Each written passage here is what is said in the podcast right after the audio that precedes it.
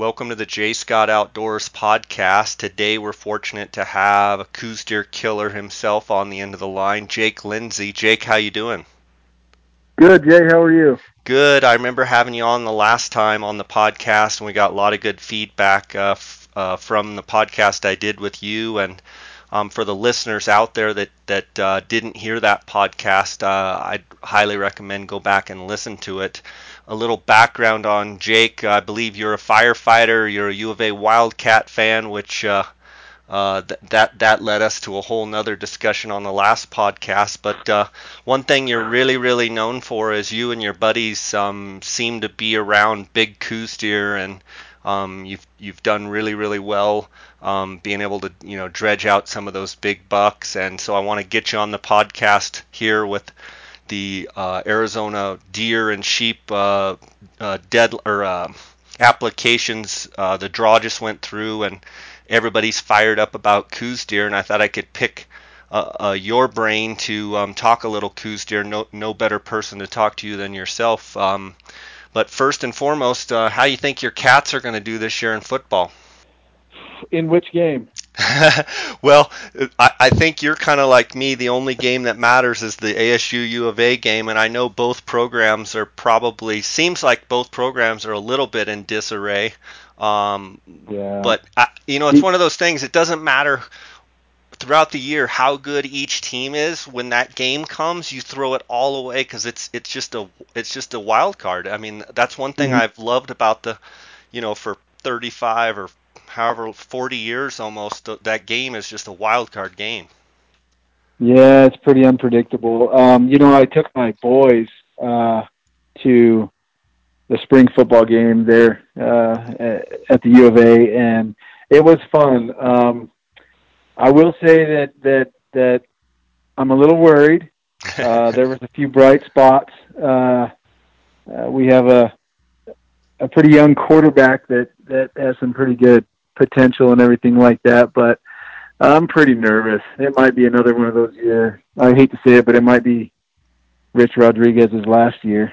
yeah, you know, it's one of those things. Um, you know, these coaches are very, very good. Um, you know, all across college football. Obviously, there's better coaches than others, but you know, Rich Rod is a really, really good coach, and and you know, everything always funnels up to the coach, and it's always the coach's fault. But I have to say, I mean, there's been circumstances and such that some of these head coaches, it's not really their fault. No, I mean, I don't know if it's nature of the beast.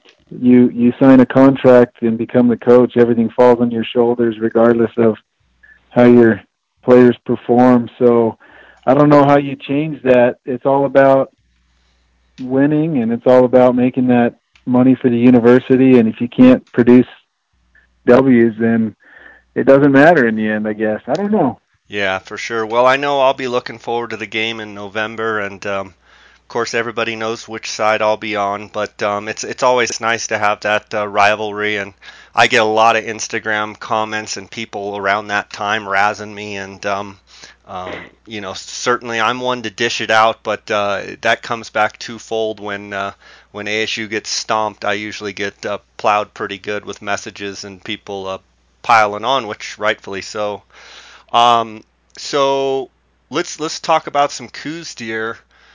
The last time we talked, um, you guys had um, you and your buddies you had killed some big giant deer and and um, uh, the draw just came out, and did you ha- did you have any points going in? I believe you killed the buck last year, so you you had limited points, and um, you probably just drew another Coues deer tag, uh, the general season type tag, huh?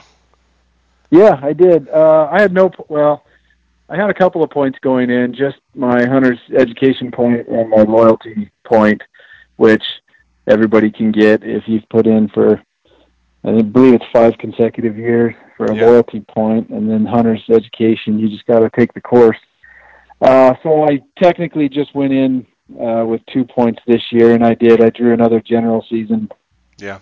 Uh, tag. One question I would have for you, Jake, and I know we talked a little bit about it on the last episode. Um, I mean, do you swing for the fences and do you go for that late December tag as your first choice for Coues deer and then back it up with, say, an October tag?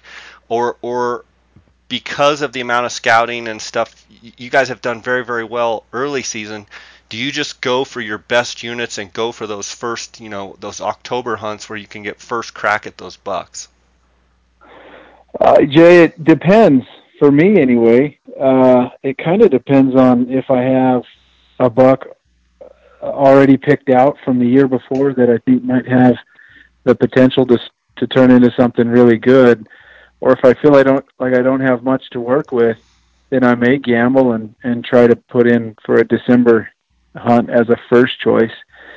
Um, but you know, um, my my hunting partner Mark and I we've we've been pretty fortunate. We've been able to find some pretty good bucks over the past several years and and keeping tabs on them that the October hunt is just a hard one to pass up even if we don't have one necessarily nailed down or for sure uh, in our back pocket before the season starts. We kind of cross our fingers and hope that before the season starts, uh, when we get all of our intel in, that we might have something to go with. For sure. Don't you think? I mean, the the October hunts have gotten a lot of press, so to speak. We've talked about it. I mean, there's other publications and what have you talk about if you have bucks spotted, you can you know do really well on that October hunt. But but taking a step back and and the general hunter, the just you know maybe the weekend guy that you know this is his big hunt of the year, but just doesn't have a lot of time to scout, or maybe it's not a priority. Would you agree that actually those October hunts can be very very difficult if you just kind of go in not having scouted, not having a buck picked out? I'm just curious your thoughts of you know do you see maybe that December 1st through the 10th, you know, that third Coues deer season, not the quote unquote rut hunt, but maybe the, you know, the December 1st to the 10th, I believe, is the time frame coming up where the weather is cooler. Maybe they're going to see more deer. I was wondering if you could talk a little bit about that. Yeah, so I'm, I'm glad you I'm glad you brought that up. There's I got a little bit of a pet peeve, and it's when people call that third whitetail hunt a December hunt, and uh, there there needs to be some distinction with that third whitetail hunt, that December 1st through the 10th Coues deer tag. N- number one, that that is not a December hunt. It just so happens that it falls on December 1st through the 10th this year.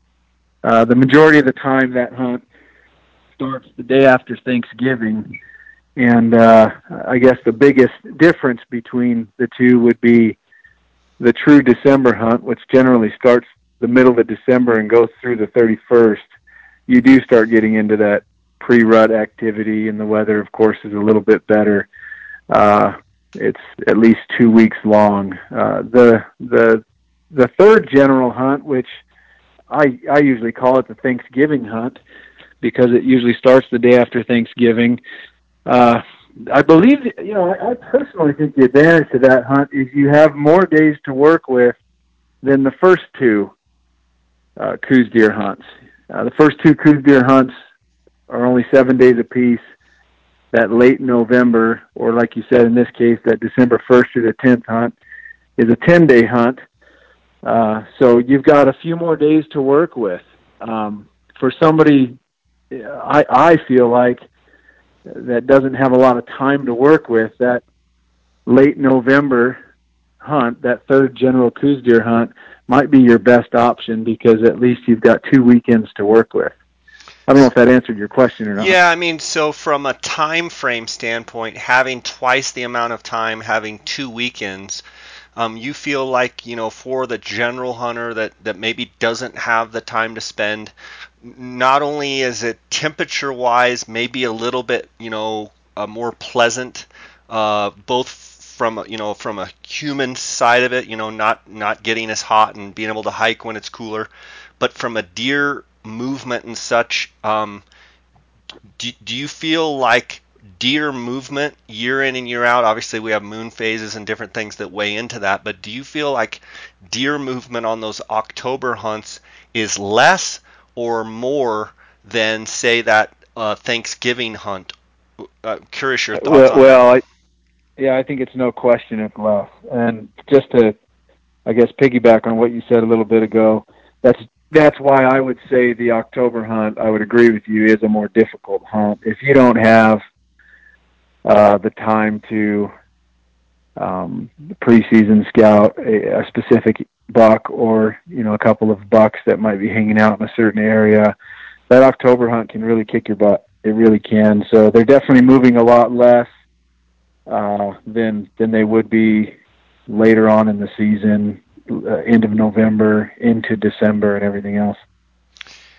One thing I would ask, um, talking about movement, um, do you think it's strictly a temperature standpoint, meaning October is, you know, say 10, 15 degrees warmer, um, you know, maybe say than that Thanksgiving hunt? I mean, do you strictly think it's a temperature um, issue there as far as movement? I think it is because you'll probably find well when I what I found anyway is deer do the same thing in the later springtime as well. They're moving back into their summer ranges, or I should say, that core area where they generally spend most of their lives gets uh, much smaller than it was maybe in January during the rut when they're moving around a lot more. And so uh, I think these deer, especially Coues deer, they have such a small home range that for uh, nine months, ten months out of the year, it's really small. So uh, October, um, I would definitely say they're not moving as far as when when when these hunting seasons begin for rifle anyway. October, they're just not moving around very much, and then as you get closer into later November, they'll move around a lot more. I think it's it, it it's probably a little bit pre-rut related. Uh, the younger bucks might be traveling a little bit more than than the bigger bucks as you get closer into the middle of December and stuff. But uh, eventually, um, or I should say, ultimately, in the end, these bucks just aren't moving around very much, largely because of the temperature. Is what I'm thinking. Yeah, for sure. Um, you know, you you take that October hunt. One real benefit that that I see in that is the fact that not many people have been in the field. Those deer are fresh. You could potentially find bucks or groups of bucks that are out on open hillsides feeding. Whereas when you get to some of the, you know, second, third seasons, um, some of those quote unquote gimme bucks, and I'm generally talking about bucks that, you know, the, the, the general guy that just wants to go Coues deer hunting every year and just shoot a buck. Um, the one thing about October is maybe there's a chance you get back in some of those basins and those deer are not as pushed around. Um, eh, you know, so it, it, I can see positives and negatives of both hunts. Um, it seems like guys, you know, like yourself, always tend to pick those, you know, seasons where you get first crack at them. But I think most of that's because you want to have a buck scouted out in the summer and know exactly where you want to be, and you're basically sitting on one hill for the entire hunt, correct?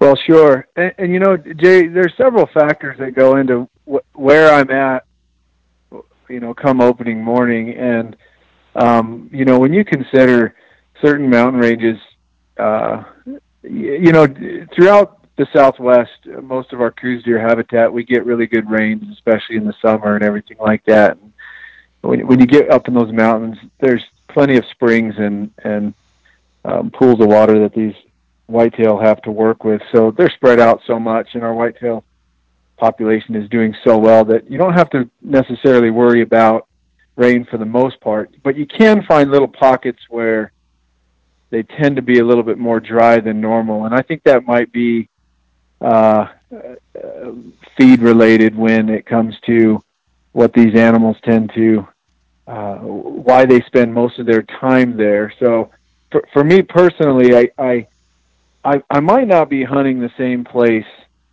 year after year, and it could it could be related to these little pockets that might not have got as much rain as the year before. I may I may have a tendency to stay away from that. I don't necessarily think those bucks leave those areas but it could reflect on his antler growth that year as well. So I guess ultimately what I'm trying to say is I hunt where I can find the biggest buck. And if I found one, then that's where I'm going to spend the majority of my time. Uh, I'm not going to I'm not going to hunt anywhere else hoping, I guess anyway, during that October hunt, hoping that a big buck is just going to appear. Uh, for the most part, I where I'm at opening morning is is is where I, I, I feel like I have the best chance of killing the biggest buck. Okay, let's go down a little bunny trail here on what you're saying. So you're saying that most of the time when you go out Coues deer hunting, really no no matter what season it is, you are going to be in an area that you have seen a big buck, you know that he's in the area, and so tactically you are going to really work that country over until either A, you find the buck and you know he's got a broken antler or you you know you're glassing off a rock and you find the buck and somebody else shoots him or you know you blow the buck out or what have you like it and I think it's important to to kind of grind this in is like the reason you guys have been successful well one of the reasons is the fact that you guys are hunting in an area where you have either seen a big buck or you know that there's a big buck there and then you concentrate your efforts in that spot correct exactly and and that doesn't necessarily mean that for all, for anybody that wants to follow me around in my truck in the field, it doesn't mean that I found a big buck. okay? Right, right. It it just means that that I you know my time is limited, so I I don't I, I don't feel like uh, if if I don't feel like I'm in the right area, I'm not going to waste my time. And so uh, if if if I feel like there's a specific buck that I need to put my eyes on, that's where I'm going to be. And and if he happens to be maybe because of the year before, I felt like he had a, a whole lot of potential, then that's exactly where I'm going to be opening morning. Um, there's uh, there's nowhere else, I guess, in my mind. Once again, I'm just not going to waste my time with. Ha- have you had the unfortunate circumstance of finding a big giant buck in an area that you're like, oh my goodness, why in the world do you have to be right here? Like everybody in the world is around, and here you are dancing around out on the hillsides. You're, I mean, have you ever been sitting there glassing, going, bed down? Would you just like that? That I think for guys like yourself, um, you know, that spend a lot of time on state land hunting big deer, I'm sure you've found big deer in places that you wish you wouldn't have found them there.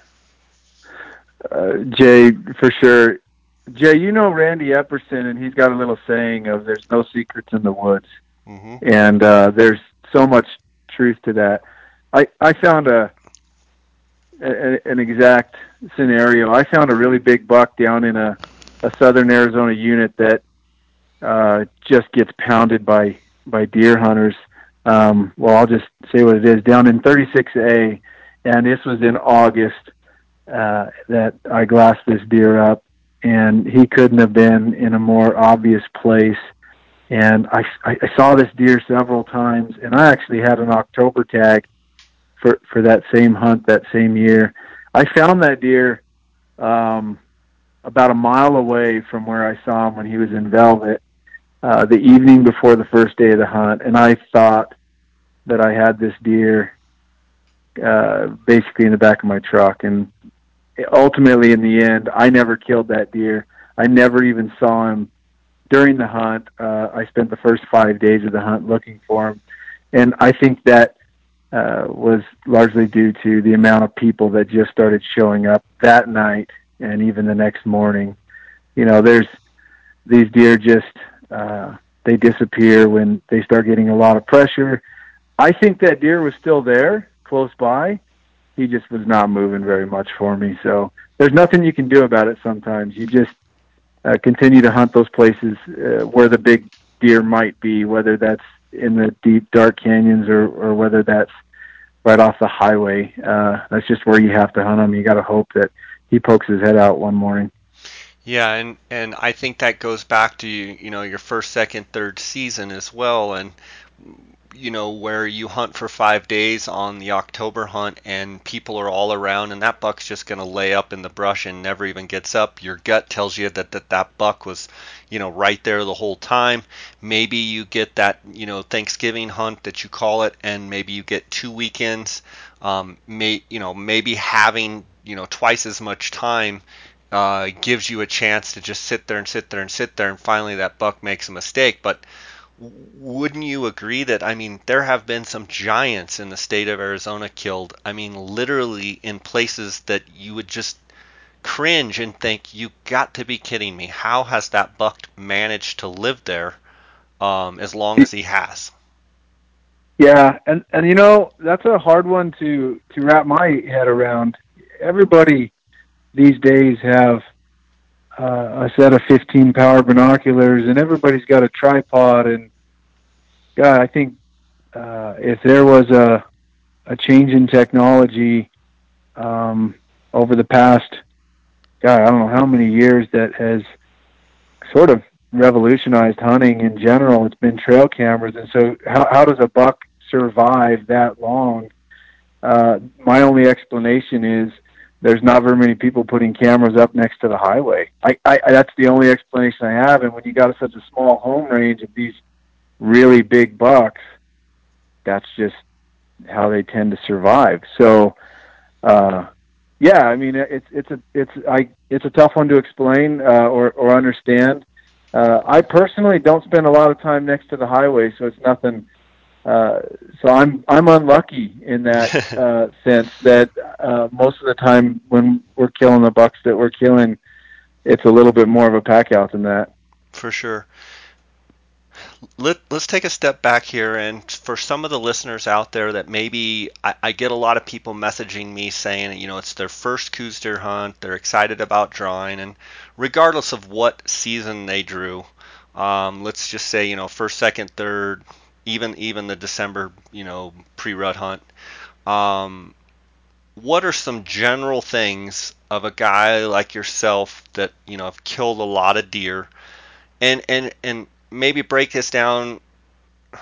Maybe talk about you know looking for big deer, but maybe just talk to the people that are have drawn their Coues deer tag this year for the first time. What are things that you would do in giving them advice for going on their first Coues deer hunt, you know, types of country to look at, what should they be doing, etc. Uh, you know, I think it starts from you got to get in your truck and you got to go drive into your unit. That's the that that plays a big factor in in the whole thing. There used to be a time, Jay, when that's all people did.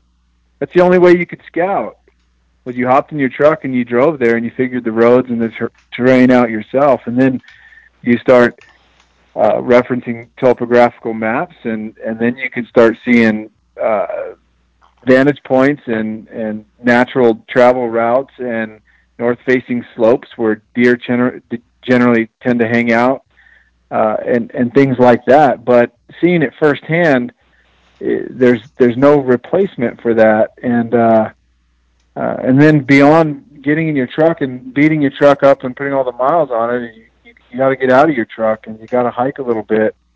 Uh, that's that's the main thing. There's a big. Uh, it's so easy to get information now online that I think we've we've sort of seen a little bit of a lazy hunting culture when it comes to getting information on their own. They just kind of uh, are, are, you telling me that there's people that draw Coues hunts, and are you telling me, Jake, that there's people that draw these tags and they the first day of their hunt is the first day they they actually went to the unit? Are you uh, telling no. me that that happens? Never. you know, Jay, I used to I used to work for PSE here in Tucson, the compound bow manufacturer, and it would always drive me crazy because we'd have guys coming in a week before the archery bull season would start and try to get bows set up. So no, I mean, let's just face it. Not everybody loves it the way you and I do, uh, and, and maybe that's a good thing. It keeps a little bit more people out of the field, and we can enjoy the solitude a little bit more.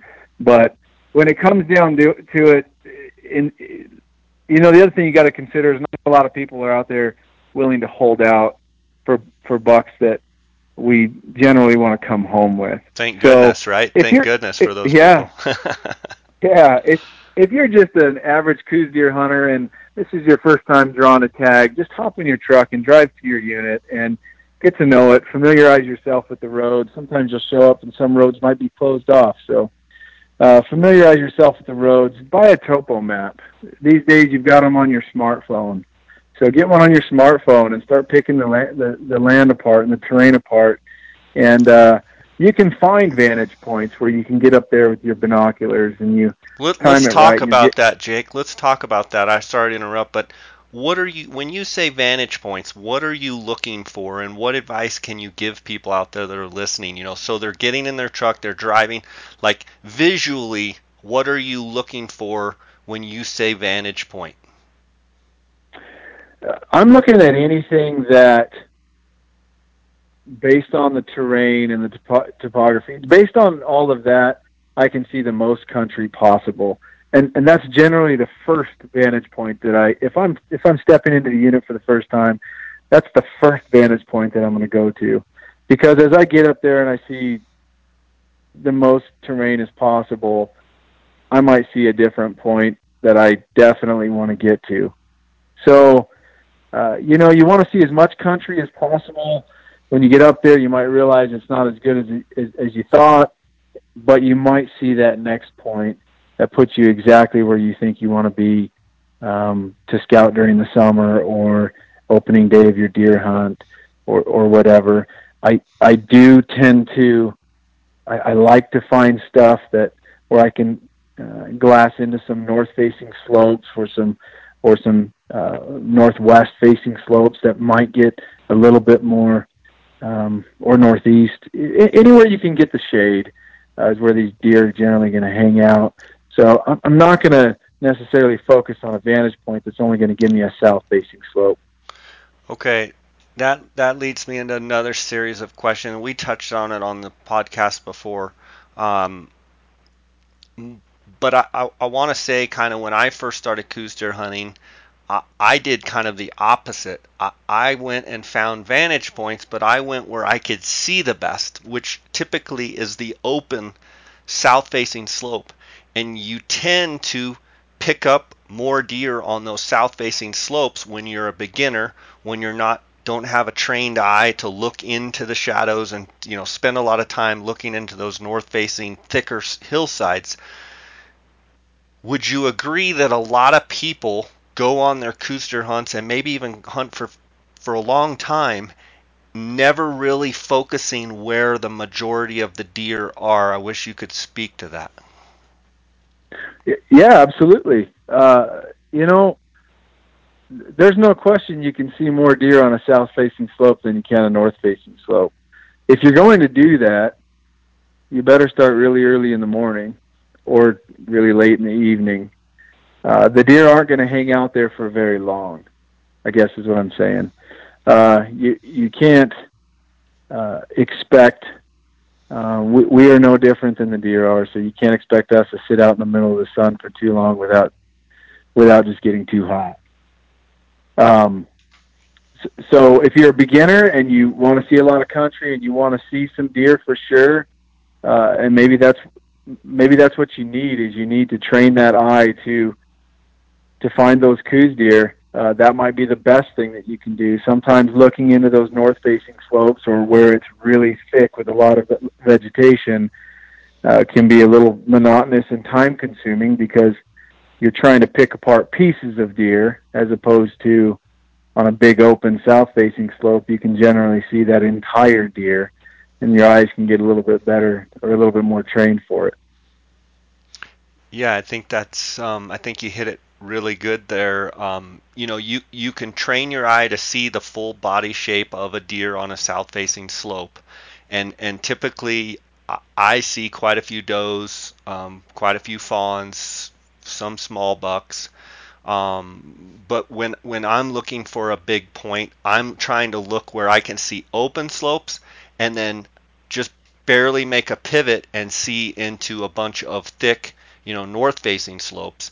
Uh, and I want to come back to the north-facing slopes here in a minute, but but you also said something where if you're if, speaking to the people out there that are just kind of getting their feet wet Coues hunting, you're going to be looking for vantage points and places where you can get up and see a lot of country. So, from what I hear you saying, is you're taking kind of a macro approach, a big approach, uh, spreading a big net out and trying to, you know, first day glassing in your unit, just kind of get an overall sense, overall view and then maybe from there you identify four or five other ridges or points or high you know high knobs or what have you or maybe even low knobs but it might look into particular country.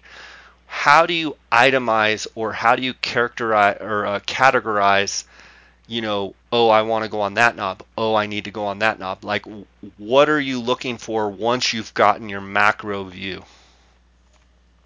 well, sometimes it's difficult, especially if you don't have something like a topographical map for reference.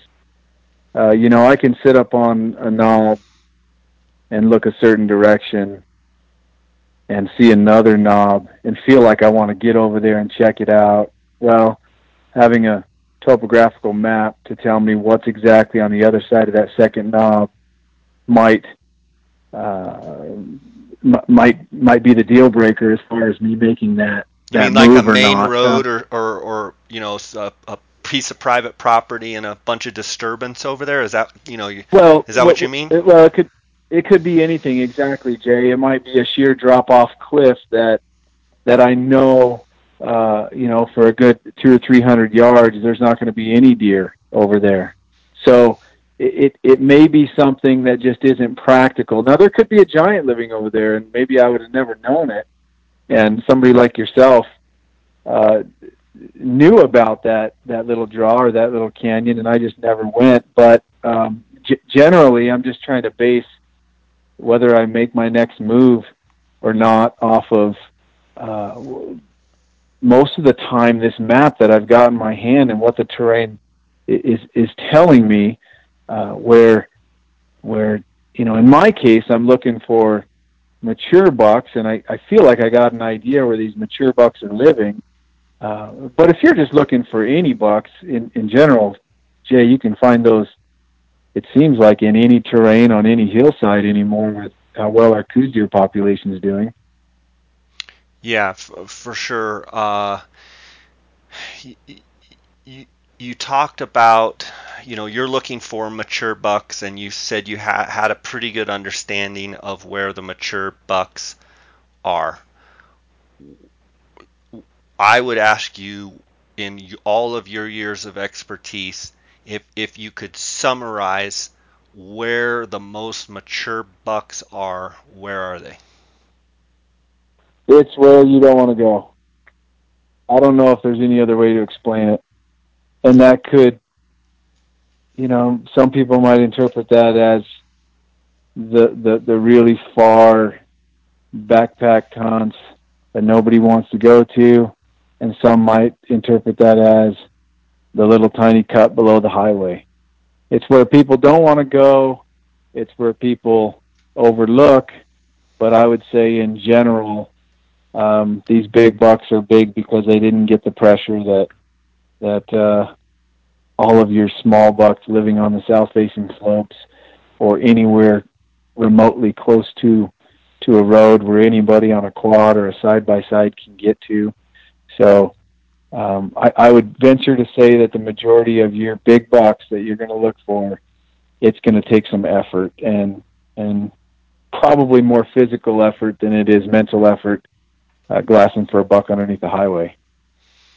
So, from what I hear you saying, if you can get away from roads, if you can get to where you can look into country that is not easy to get to, and if you can get good at glassing north facing slopes, you have a much better chance of finding more mature deer. I would agree. Okay. From a terrain standpoint, I know you found big bucks in you know Ocotillo Desert Flats to you know yellow grass, you know oak mesquite basins to you know thick you know, nasty all the way up into the pines. Um, for for general people out there just trying to go on a Coues hunt and just trying to get into a lot of action to see a lot of bucks over your years of experience is there any type of terrain as far as vegetation that you would say if you could stick in this vegetation you're going to have a lot of chances to see deer and see bucks um, you know is there any sort of vegetation or, or contour or you know type of country that you would say, you know, if you just want to go on your first Coues deer hunt, you want to get into a lot of bucks, a lot of action, this is what you need to look for? Uh, well, I would I would say that if you're going on your first Coues deer hunt and you want to see a lot of bucks, I would probably stay out of the low country. That's, meaning meaning the probably, desert flats and the Ocotillos? Yeah, yeah, exactly. Now, now you can still get those ocotillos and prickly pears and stuff like that, uh, mesquite trees up in the, the, the mountains of the southern of, of the southern Arizona units, and so you can still get into quite a few bucks and stuff like that. But when I'm talking low country, when you start getting into those mesquite flats and uh, um, rolling hills and whatnot, it's it just becomes real difficult. Number one, to find them because there's so there's there's almost no vantage points out there. But uh, I, I would I would tend to say that if you're looking to have a good successful first Coues deer hunt and uh, you want to make sure that you're in the right terrain uh, or uh, vegetation and whatnot to, to to get into where you'll have the most opportunity at bucks. You just got to get up higher, and you got to get up higher than uh, some of the other guys are willing to go. So um, get away from the road. Do you mean hiking deeper? Is that what you mean? Like getting higher, getting deeper, getting further in? Exactly. Okay. Okay. Okay. And then do you look for like isolated points? Like cone knobs, or are you looking for like a ridge line? When you're looking, both you know physically in the field and on your topo are you looking for just isolated knobs or are you looking for like big long ridge lines that you can get up on certain little rock outcroppings and be able to look off both sides like you know I, am trying to pick into your mm-hmm. brain of like what you're looking for. If you let's say you're going into a new unit which you've been in all those units down there but let's just say you're going into a new unit. Are you looking yeah. and seeing a juicy long ridge that's like three or four miles long, and it just keeps getting taller and taller and taller, and you know, but it's a predominant spine, or are you looking at some you know cone, you know, type yellow peak, you know, yellow grass on one side and thick thick you know oaks or thick trees on on, the north facing slope, and that's where you want to get up on. Yeah, you know, if I can, if if I'm looking for the most ideal spot to glass from, in an area that I've never been to, I'm probably going to gravitate towards the cone type knob or, or hill that I can uh, have a, a good 360 view without having to move around too much.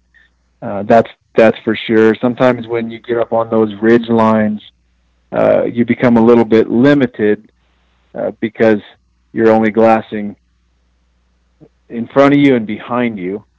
Uh, when you when you're up on a cone knob or, or tall peak or something like that, you can get kind of a 360 view all the way around you.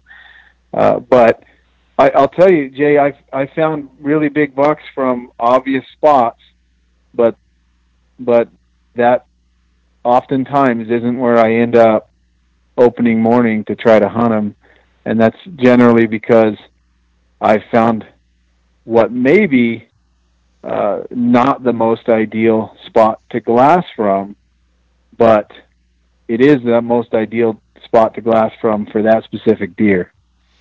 So I, I could I could easily move uh, by the time the hunt starts or whatever to give myself a little bit different of a view down inside where he lives that's going to give me a lot better information than if I were to be uh, way up higher or have a, a view of a lot more country. My my view might be smaller um, my field of view in, in what I'm trying to look for, but I'm getting a lot better information than I was back where I originally found him. You keep talking about information, and what I gather from that is you, you're processing all of the, the the things that are happening that you're seeing through the binos. You're constantly keeping track of the information and, and like data processing almost.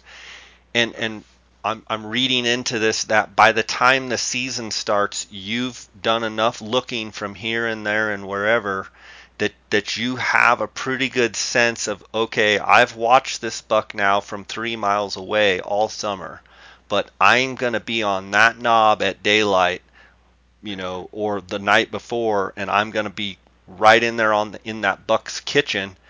And and I would I would also assume that there's some deer that maybe you still stay back maybe until you you watch them maybe you feel like you can see them better i'm just i, I want to pick into kind of your strategy of do you stay back or do you get in there tight? And at what point do you decide to okay now's the time to get tight on that deer? Yeah jay i found that that for, for me personally, that thousand yard range is generally about as I might get a little bit closer, but anywhere from 800 to 1,000 yards is generally about as close as I want to get to a really big deer. Uh, I, I don't know what it is. Why? Uh, I feel like Why? With well, well, I, I I feel like that deer has has uh, has has lived his life uh, uh, and and evaded as many predators as you can throw at that deer. Um, and and I feel like um, that's sort of the comfort zone that I have when I'm trying to spend a lot of time with that deer. Uh, there's there's now certainly when I'm when I'm hunting, I have no problem sneaking in closer and and and trying to trying to make it happen with with that. But that 800 to 1,000 yard range is like the perfect range that I get where I can break him down and I, I can tell you what he's going to score and stuff with the 15 power binoculars, and it'll work perfect uh, in within that range. And I don't feel like I'm bumping him or getting within uh, too close uh, of his core core uh, living room in his kitchen, like you'd call it. I think that's a huge point. I mean, Dar and I always talk about, you know, never get inside of 300 yards of a deer you want to kill. Um, and, and that's speaking specifically like when we're on a stock trying to kill a buck, we're looking for a vantage point, a sniper position, you know, where we could get 300 yards or further from the deer where we can make an accurate shot where we have a good assessment of the area where the buck is uh, you know, if we were to miss our first shot, maybe a, a, rock knob or something where we we have good vantage over the deer. Try and put the shooter in that type of position. But what I also hear you saying is, you know, that 800 to 1,000 yards. One thing I think about that is, at a thousand yards, you have a nice buffer there where most of the time that deer is not going to sense that you're there. I I totally agree with you in the fact that you start getting in that even five, six hundred, you know, four, four, five, six hundred yards, and you clank a tripod leg, or you, I've seen deer just, you know, at, a thousand yards, you can get away with a lot. Uh, at at 500 yards, you can get away with way less, and certainly at 300 yards, you can't get away with anything. Sure, sure. I don't know how many times, Jay, I've been archery hunting, and I feel like I can get within a 100 yards of all these deer all day long, but I can't get any closer to that. But when I got a rifle in my hand, I can't get anywhere closer than 400 yards. I just don't get it. I, but I, I, I totally know what you're saying. I think some of that maybe has to do with you just buckle down and make yourself get in that 100 yards. But if you're anything like we are, I mean, when you start getting, you know, under 400, I feel like every step that I take that I'm just like, oh gosh, he's gonna hear me. He's gonna, you know. And you're sure. say you get in at 350 and you're trying to get your pack set up. Like I feel like every little zipper move, anything you do, that deer's gonna sense you're there. Yeah, absolutely. You know, I, I've always felt like Jay, if you're not seeing very many deer, you're just moving too much, and you, you've you've got to you've you've got to just hold still. You've got to make your movement slow And when it comes to these big animals, if you don't think they can pick up movement or sounds at five, six hundred yards, then you're you're you're going to learn really fast that that's not the case. And you know, these especially when we're talking about big bucks, they live in places where sometimes it's going to be a thousand yard shot or it's going to be a 300 yard shot and there's no in between so uh, if if you can man if you've got enough terrain or vegetation to work with sometimes you can sneak within 300 yards and that buck would have no idea that you're there but other times you might not have that buffer and so you've hopefully you're a really good shot from a long distance or uh, you, you've got to almost turn it into a little, a little bit of a miniature archery hunt where you're a lot more patient.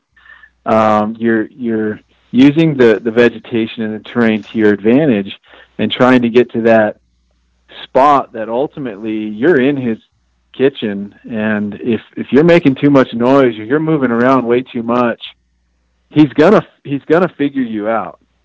And uh, I hope you're quick on the trigger when he does. I, I I've told guys that I've hunted with before, and they look at me like a lot of times they look at me like I'm absolutely out of my mind nuts, and I say, listen, yeah, we're gonna go stalk in on this deer, and I want you to pretend that if that deer hears you or senses you, you pretend that he's got a gun too and he can shoot you. And they look at me like, huh? and I say, you gotta be a you gotta be a predator. Like you don't want them knowing you're there and act like if that you have to be so sneaky and so secretive so that you don't get shot. And they're like, you want me to start acting like that deer's gonna shoot back? I'm like, exactly. And once I say that, then they realize, oh, okay, I get it. Like if that deer yeah. could shoot back, I would stay on the back side of the ridge. I would never even expose myself. I've seen so many people like, oh yeah, I'm gonna go shoot that deer, and they just go walking right down off, totally exposed, and it's like, okay, let's pretend that deer could shoot at a thousand yards. Would you do that? No. Okay, then get on the back side of the ridge or don't skyline over, you know, creep over, keep brush behind you. There's so many things that you know, and and some of the guys that I've hunted with that have military backgrounds and you know law enforcement backgrounds, you know, snipers and such, you know, they're pretty, they get it. They get the fact that yeah. you know you don't put you don't put yourself out there exposed at all ever, and you know you don't want your quote unquote enemy or your quarry knowing you're even in the country until you're ready to pull the trigger and you know if if you can go about hunting Coues deer with that much, you know, attention to detail and stealth, I think, and I'm curious your thoughts. I think your level of success goes way way up. Well, and, and I think and I think that's what it is, Jen. If you look back at all the people that you maybe grew up looking up to that were that that, that were hunting here in the Southwest, and you you started to slowly recognize those people who are really successful, and then you ultimately see their tactics and, and their methods and what they're doing in the field. And it's not slamming doors when they're getting out of the truck. Ever. It's not walking exactly ever. And no matter how many times you tell them to stop slamming the door, they still slam the door. But right. um, you know, just just see what works. And I, I think for me, what what has generally worked, Just like you were saying, you imagine that deer is hunting you. Um, I, I I tend to tell people, hey, uh, if if you're not sure what to do, hold still, and if you're not sure what to say, don't say anything. Right? Yeah, so just yeah. keep quiet, hold still, and then just follow my lead. Do do what I'm doing, and then and then yeah, I, I get it. We're going to look funny to some hunter that's watching us sneak in on a buck, and we're still 800 yards away and we're belly crawling. I, I understand that, but this is just generally what works. Yeah. And so you got to go with it. And so, uh, you know, some people have their own methods, and and and they work too. And and I get that, and I understand it. But I've been fortunate enough, and um, Mark, my my hunting buddy, is is one of the best whitetail hunters I know, and I've learned a ton from him also. And uh, we we did we're learning from each other every year, and and uh, we found exactly what works, and it certainly isn't being complacent on the on the hillside. For sure. Uh, I want to take a quick second here and thank the sponsors of this podcast. I want to thank GoHunt.com Insider uh, for their title sponsorship. And I want to remind you guys, the listeners, that you can sign up using the J Scott promo code, and you're automatically going to get a $50 store credit to the GoHunt Gear Shop. And that is hand-picked, field-tested gear.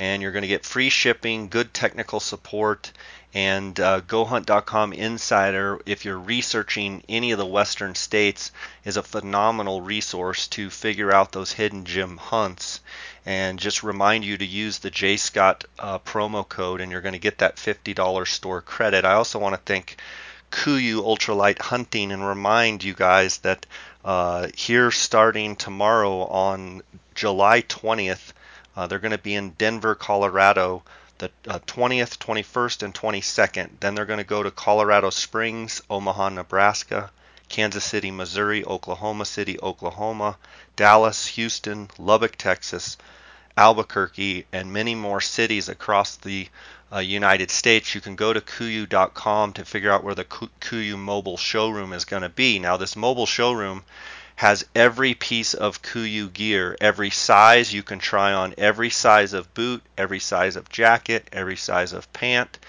uh, and figure out what works best for you. You can touch it, feel it, uh, and uh, the the response from the KUIU mobile showroom has been has been outstanding. I encourage you guys to check out the uh, KUIU Ultralight mobile showroom.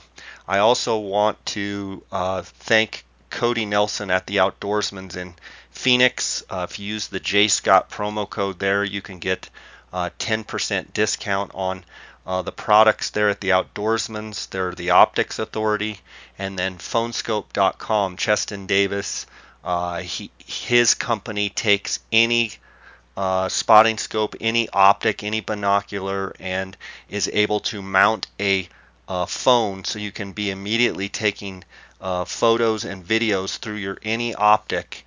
Uh, and PhoneSkope.com, if you use the JScott16 promo code, you're going to get a 10% discount.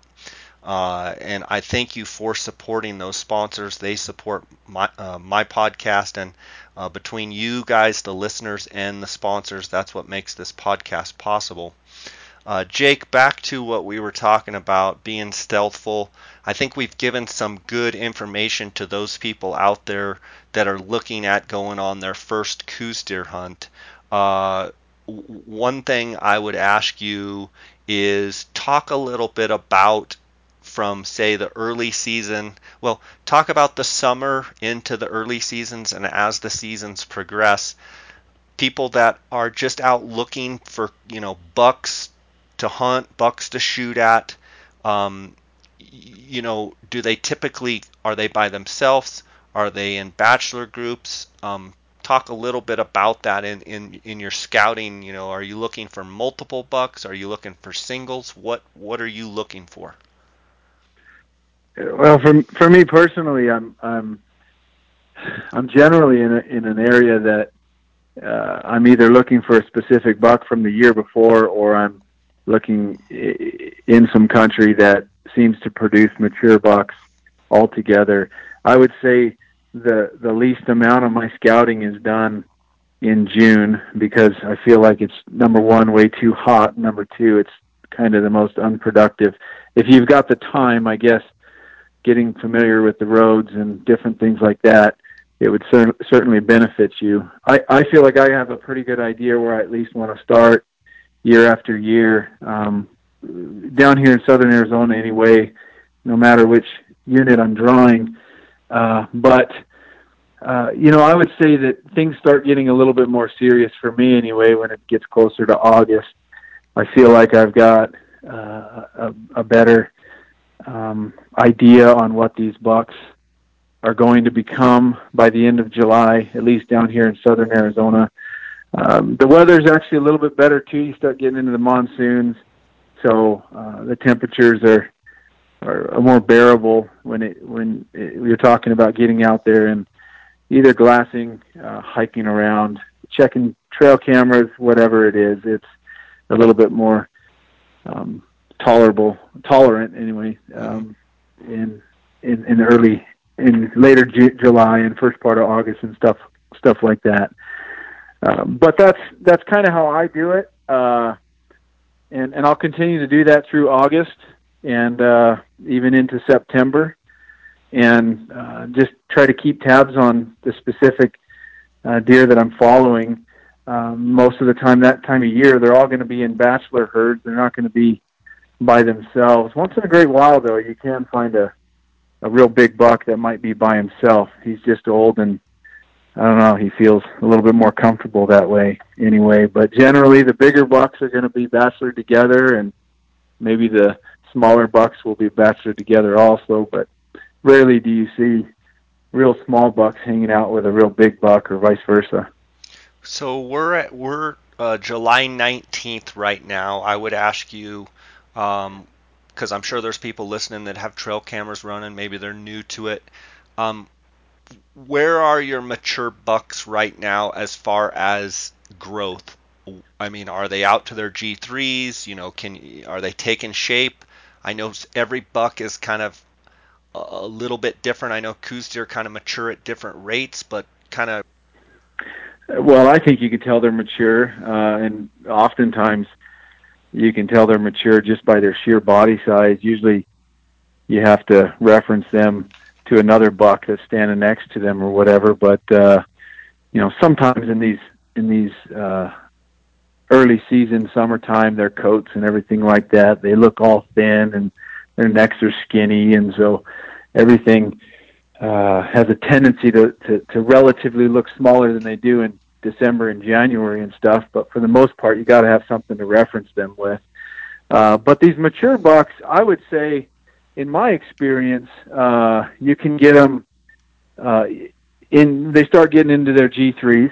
Uh, you know, you got um, good eye guards, and and uh, um, you can tell their their G twos are, are are looking really good, and they might be real balled up at the top, and see that they've still got quite a bit of growing to do, but you'll start getting into the G3s um, this time of year. Uh, but like you said, everything kind of grows a little bit different. You might have one that that uh, grows a little bit slower than the other. I had a buck uh, that I killed a couple of years ago.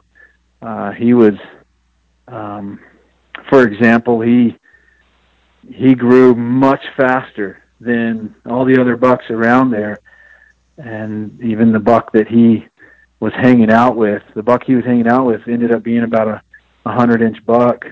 Um, he even rubbed his velvet uh, three and a half weeks later than the big buck that he was hanging out with that I shot. So, so it, it's kind the, of interesting how, the, how, the big how they buck, all work like that. Sorry to cut you off, but the big buck grew up real fast, and then the the hundred incher rubbed his velvet, and then the big giant didn't even rub for another three three weeks later. Is that what you? Is that what no, no, no. The small the smaller buck, uh, the smaller buck rubbed later, okay. like three and a half weeks after the big buck did, and you could tell right away. It seemed like to me that their growth was was relatively the same, given one was 120 inches and the other one was 100 inches, but the one rubbed his velvet three and a half weeks later. Gotcha. It, it was it was just kind of interesting. But as far as the growth goes, you could obviously tell the 120 inch deer was going to be bigger than the 100 inch deer. Uh, that seemed apparent from uh, the third week in July. But as everything progressed, that 120 inch deer just kept putting on more and more inches so much faster than the other deer. Don't you think, you know, being the 19th of July, don't you think the next say 30 days, that's when you can have deer that on trail camera or that you're looking at look, you know, pretty same class, and then that that buck that you're obviously, you know, 120, 130 type, 140 type class deer, that's where in the next two weeks to to say 30 days when they just blow up. Uh, absolutely. I always think it's funny when when guys get on social media the the first couple of weeks in August, and they keep talking about oh man, the deer behind this year. I don't know what they're going to do, and this buck seems really small. What do you guys think? And well, in my opinion, you got a a one or two year old deer. That's what you're looking at. so yeah. naturally, he, he's just going to be small. We we just have to remember uh, that you know uh, through August you know that's when they're going to do the majority of their that's when they're going to have the majority of their growth. And so you you just got to be patient. I mean these these bucks uh they have their cycle and and and everything generally remains the same year after year. And so you just got to be patient and understand that they put on so many inches uh, so fast that we tend to forget uh, exactly how fast that is. And usually it's the first couple of weeks in August when people start getting frustrated, but by the first week in September, everybody's happy again. For those listeners out there that don't know, typically a big, big mature buck is done growing when, and he rubs when. Uh, I would say tip, typically, typically I would say a big buck is done growing uh, the the the third week in September. And I, I would say they're already. I would. I would say they're already rubbing their antlers shortly after that. Third, fourth. You know. You know. Right towards the end of September, they're already rubbing. This is down here in southern Arizona too, so sure. things might change by a couple of weeks up in northern Arizona. But in general, I'd say a big buck is done growing by by uh, the middle uh, middle towards the end of September. Okay. So in other words, between now, your your big bucks that you're watching now being, you know, third week in July, you're being patient because you know they still have a long ways to go. For, for sure. And and Jay, I used to spend a lot of time out there in July and even the first part of August.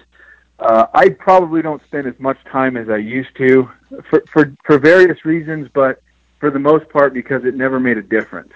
Right. And ultimately, uh, you know, my time is is valuable to me, and and I would rather see how how these deer are hitting the middle of their growth and uh, as opposed to the beginning of of their growth because that's going to give me a lot a lot better information than than if I were to start burning all my vacation time now instead of later.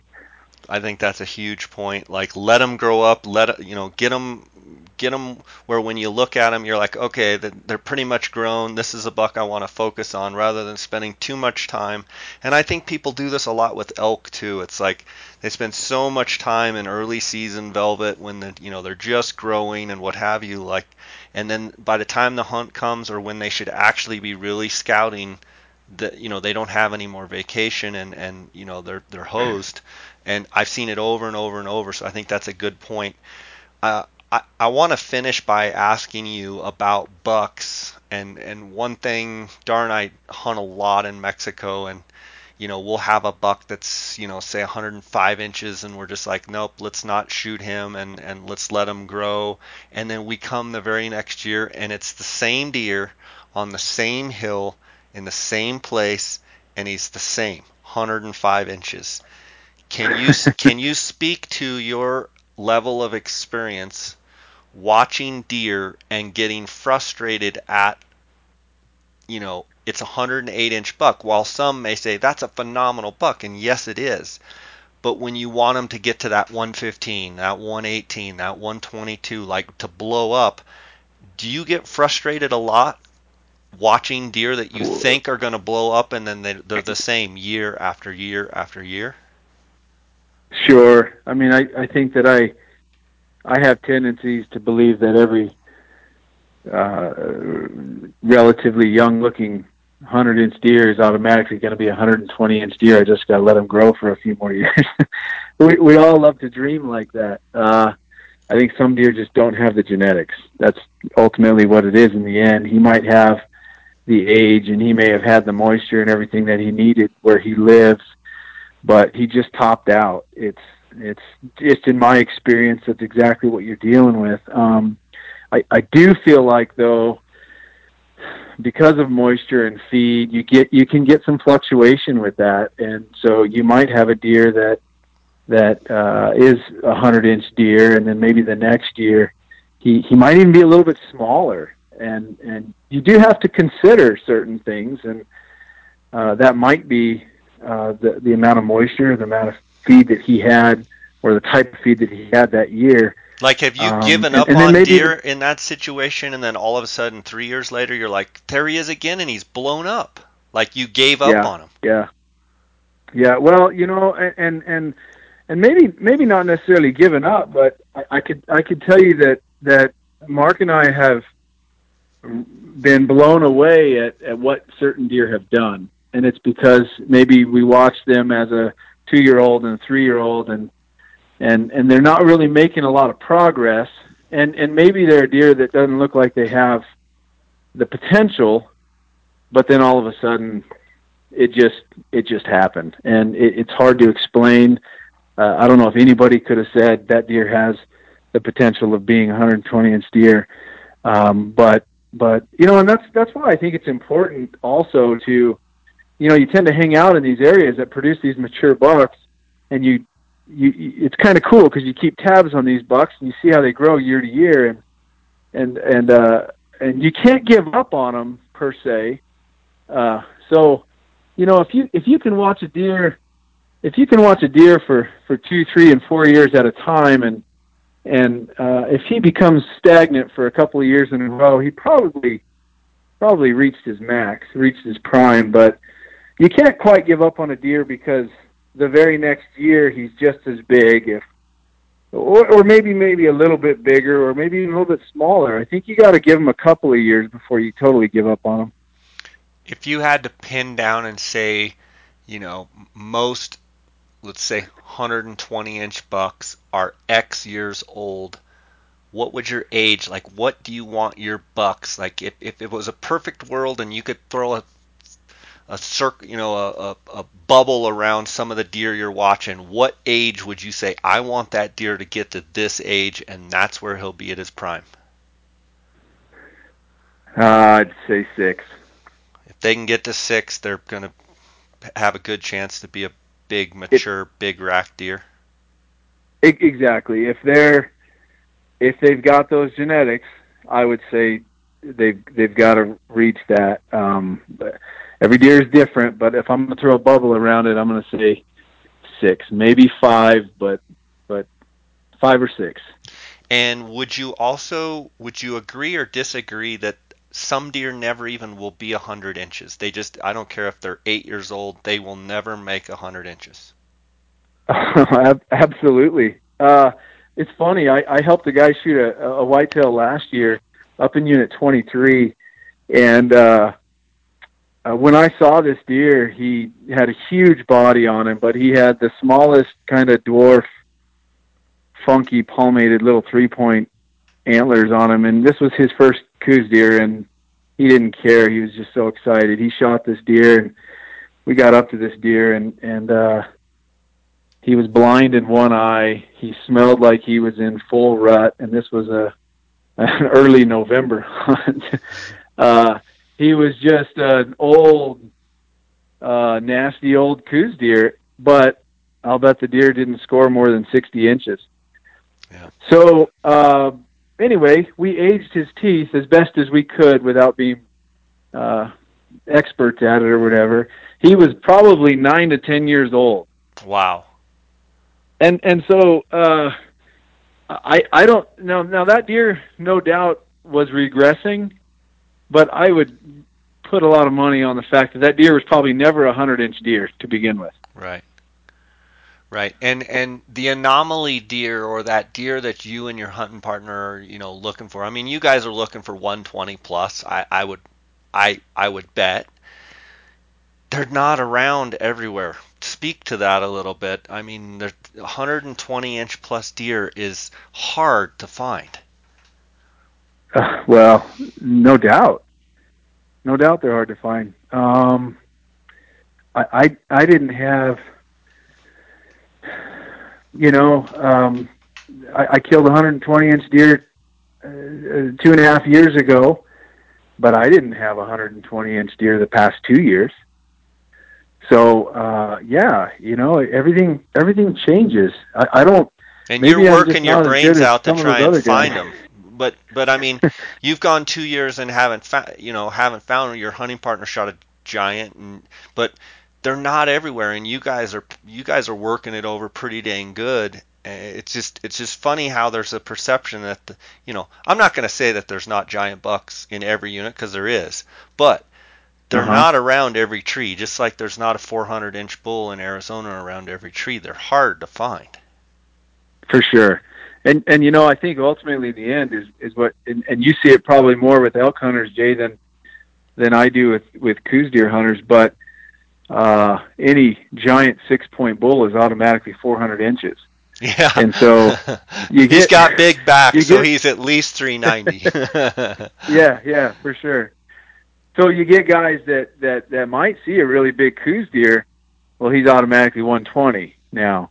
So uh, you know, it takes a lot of time and, and really, I guess, and I'm not perfect at it, but, uh, you know, I have a, a little system in breaking a deer down and what I feel like he's going to score in the end. And it seems to, to work for me for the most part. So you got to really consider all the factors. You know, when you're talking about a bull elk, you got to consider the fronts just as much as you got to consider the, the how he finished out and, and, and different things like that. So, um, same thing on a Coues deer, and uh, you know, I think a lot of guys they they see these. It's funny. You can take my buck that I killed three years ago, and put him, and that buck scored 120 and some change, and then you put him right next to Mark Hardy's buck that he killed last year, and if you had to choose, you had five seconds to take your pick. You better hurry and shoot one you might actually shoot my deer because a big because frame. They, because he's got such a big frame. Right. So so he'll kind of throw you off a little bit, and I think that's generally what you get when you get some of these guys in the field that that uh, um, they get a little bit caught up in, in he was really wide or he was really heavy or he was really tall. Um, ultimately, in the end, it, it takes everything. It takes so many things in order to reach 120 inches, and it just doesn't happen very often. What would you say? Well, if, if if you had to put your finger on the number one biggest characteristic for big Coues deer, you know, big big Coues deer, what's the number one characteristic that you want? He's got to have length. Yeah, length is everything, is it He's, not? Length, yeah. Length number of is, uh, number of points length and length. Yeah, point length is everything on Coues deer. Spread, it doesn't matter really how wide they are. Point length is everything. No. You know, if they're four For by sure. four and they're long points, even better. Like three by three, you know, eight inch G2s, you know, nine inch G2s, you know, seven, eight inch G3s. Like they have to have big long eye guards. Like in order to be big, you've got to have point length. Exactly and and that's why I think you, you really got to pick these deer apart and you got to consider everything. Uh, I know in the last podcast we talked a little bit about a buck that Mark killed uh, two years ago. He was a typical four by four, and he netted 119 and some change. He netted almost 120, and and ultimately, when you look at that deer and you set him next to a buck that might have just a huge frame, really tall tines uh, every day, you know, out of the week, you'd shoot the buck that had a big frame and call times When in the end, all of those four points on that buck on each side just added up. Yeah, point length and, is everything. Um, point, yeah, length is everything. You know, once in a great while, it's kind of it's really neat. Mark and I have this discussion all, uh, often. You know, the the biggest thing that can throw us off sometimes is mass. And oh, that yeah. doesn't mean he's going to take him from a 110 inch deer to a 120 inch deer, but sometimes he can take him to the next class where he surprises you a little bit. Mass hides so, length so, always. Mass heavy bucks, heavy bulls, you know, they they hide yep. length. And if you're dealing with a buck that's got a lot of mass, you think his points are shorter, but when you get up to him, you're like, oh gosh, he's got you know 16 mm-hmm. inches of mass or you know 18 inches of mass. He's a giant, you know, massive buck. Um, yep. You know, and you're used to you know pinning in you know 14 inches of mass well shoot you're you know you get 18 inches of mass you're you're talking eight total inches right there and you go from a 112 to a 120 like that yeah well and and, and i'll tell you Gray, that's that's where mark and i underscored the buck that he killed last year and i think ultimately in the end mass uh hid a lot of length that he had and so basically what happened was uh, he went from a, a low 120s deer to a 130 inch deer. So yeah, mass height length for sure. For sure, man. Well, uh, I know you're busy. I really appreciate your time. I, I really appreciate you, um, you know, giving us some of your knowledge and um, you know, I really encourage the listeners to uh, find you on Instagram and follow you. And I encourage the listeners uh, for sure to go back and uh, l- listen to the episode that that uh, Jake and I already did. Uh, uh, Instagram handle is Coues OCD, which is just a perfect handle. Coues OCD. So C O U E S OCD on Instagram. And um, uh, Jake, I wish you the best of success this season. Uh, I, I, forget, do you have elk or did you draw any antelope or anything else uh, before your Coues deer hunts? No, no. All I've got is a deer tag this year. So, okay. well, you can uh, focus on that like then. Some, yeah, that's all I. That's all I've got. Well, that's a good thing to have. I really appreciate you uh, coming on. Uh, look forward to having you on again and uh, wish uh, you and your hunting partners uh, the best of success. And um, yeah, we'll have to talk before the big game and, and uh, put a lunch or dinner wager on it or something and have some fun with that, okay? For sure, Jay. Thank you for having me. All right, buddy. You take care, okay? God bless. All right. We'll see you. You too. Bye. Bye.